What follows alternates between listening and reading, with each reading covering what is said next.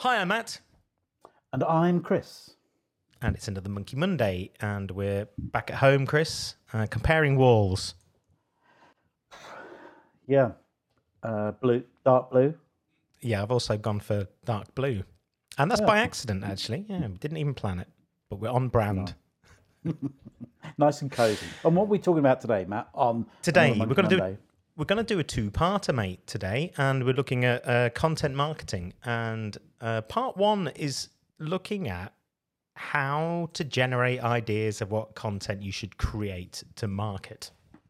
Yeah. Um, we've had uh, a client come to us who's starting a podcast, and one of the questions he said was like, "How how do I come up with enough ideas to keep something going for years and years when my industry is a bit boring?" Or how do you how do you do it?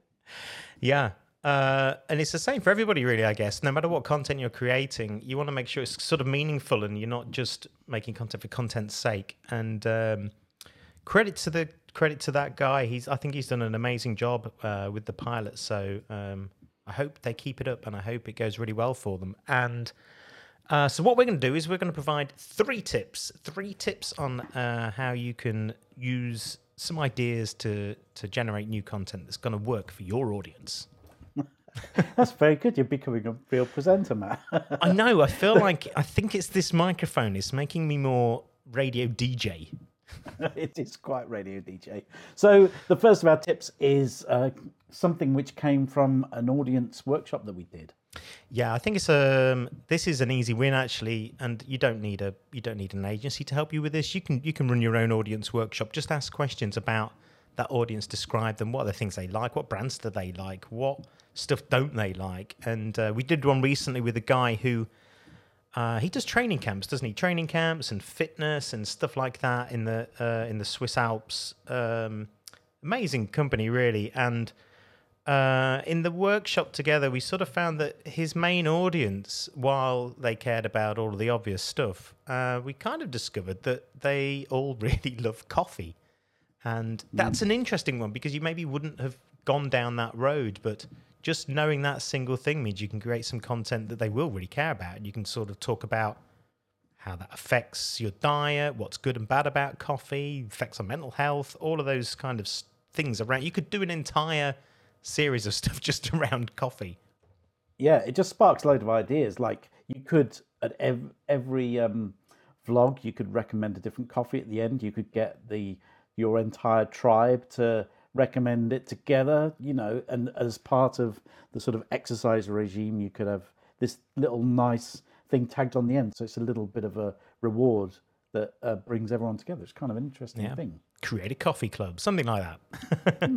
Who knows? So that's tip number one. Tip number two takes a little bit of that. So once you understand understand your audience, what they care about, what they're looking for, it's then good to think about what that might look like online. Um, so one great thing to do is to create content that answers questions people are asking of you um, directly on that their interwebs. So uh, Yeah. that could be anything really, but um, once you sort of curate and create that content, you might engage with an audience who's specifically looking for that. Yeah. Now we we have a group of um, online marketing elves who we can ask these questions of. But um, for, for for normal people who don't have those, you would just go around and and put yourself in the mind of um, someone who wants to buy from you and figure out all those questions that they're asking.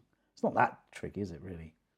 Well, there are, tool there are tools over here, if you wanted to find them, uh, that um, will help give numbers to this as well. So you could do some keyword analysis around this or key phrase analysis, and you could find how many people are searching for it. But it's not really the amount of people searching for it that matters because you kind of want a small audience in a way. You want the specific audiences. You don't want a general question that millions of people are asking because you'll never really answer that. Uh, or you probably won't answer it as well as a bigger domain authority has answered it over here. So finding those really niche questions, um, and it's less about the amount of people searching for it. It's more about how relevant it is. How relevant can you make that question to you? And um, if you can answer that and appear in the answer bank, that's really good. It's really good content marketing strategy. Yeah. So you create that kind of content in a weekly um, blog or something, would you? It could be that. Um, so yeah, blog is good because you can optimize that page for that search phrase. So that's that's perfectly fine. You could do other stuff. You could do infographics. You could do video. So maybe you you create a video to answer that, and that might appear as a video result. So understanding the questions, finding who's asking it, looking at the competition, and connecting with it's the the way to make that work for you.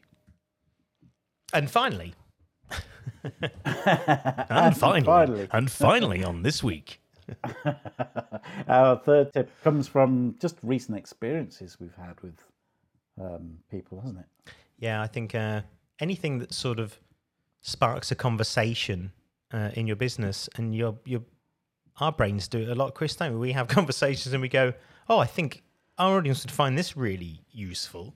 And that can curate a uh, an idea of vlog that we might put together. So in in a similar way, um, any experiences you've had, any stories you've told, anything your customers have talked to you about. Um, I really like what you said about like uh, even even receptionists. Chris, you said something.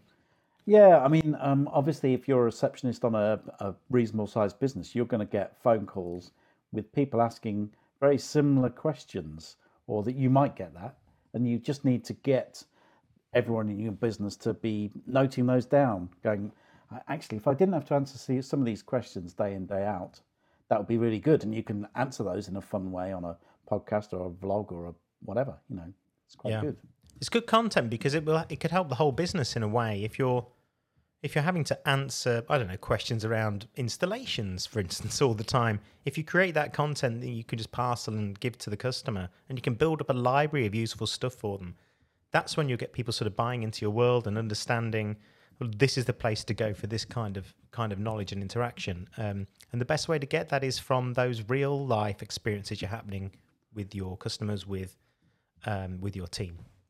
Yeah, it's basically just free market research, really, isn't it? And- well, it is. yeah. The more, yeah. the more you understand your customers and understand what they're asking, the more that will feed into your entire marketing Hmm. and the way you run your business. And it can be really micro, can't it? It can be really focused, um, and sometimes that works really well. The more focused and small your thing you're talking about is, the better. Rather than just trying to say one giant thing, you're just focusing down on just one small problem or issue someone's got.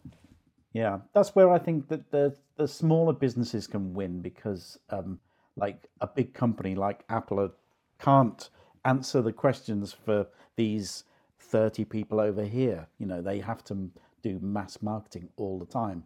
Whereas people in our position, we could we could find a specific question that that 10, 20, 30 people are asking and do a vlog about it, which is really informative and really helpful.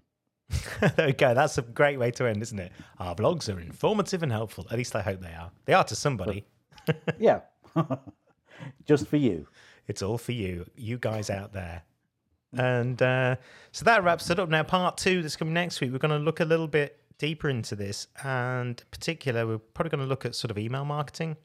So we talked today a little bit about sort of vlogs and blogs and how that will connect with your audience. But uh, we know subscribed audiences are the future. So we're going to look at what good email marketing looks like. Sounds exciting, Wow. right, Chris? Yeah, it's like a real cliffhanger, isn't it? It is. Tune yeah. in next week. Tune in next week when Matt and Chris talk about email marketing. Will Chris will Chris's pigeon return and interrupt interrupt the podcast? Will Matt remember what he's talking about? All will be revealed next week on Monkey Monday. Sorry, that made me cough. See you next week. Cheers.